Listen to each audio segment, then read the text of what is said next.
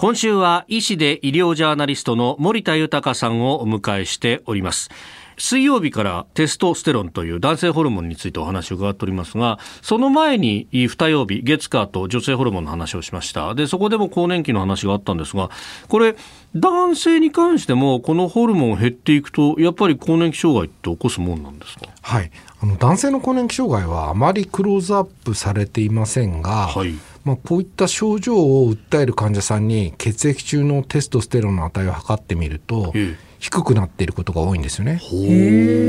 でテストステロンの減少っていうのは一般的には30歳頃から始まって、はい、年々少しずつ減少していくんですね。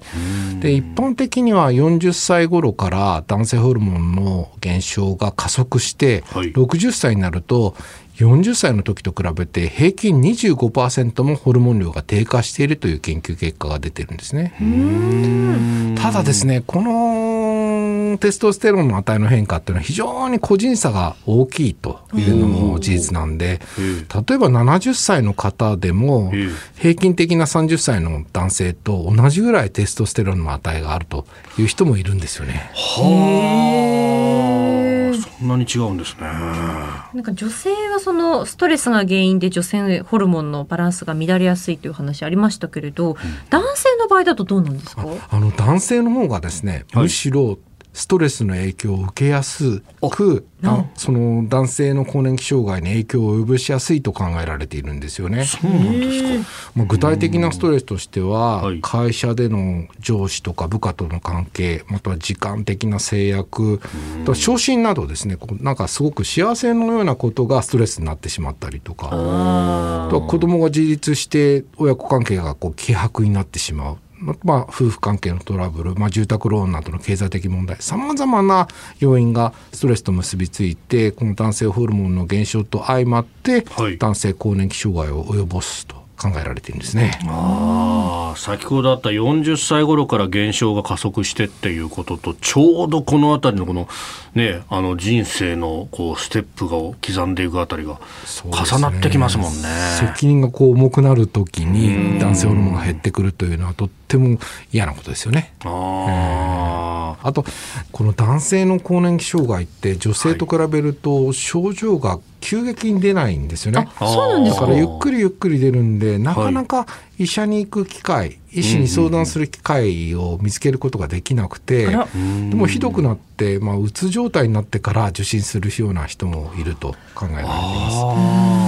ただ、まあ、医療機関に行くとですね、さまざまな男性更年期障害の治療がなされていて、はい、まあ、例えば男性ホルモン補充療法ですとか、はい、漢方薬ですとか、あるいは ED 治療薬などを投与する場合があります。男性ホルモン補充療法は、はい。この男性ホルモンを注射などによって補充する方法で、あの血中のテストステロン値が低い方に適用されるんですよね。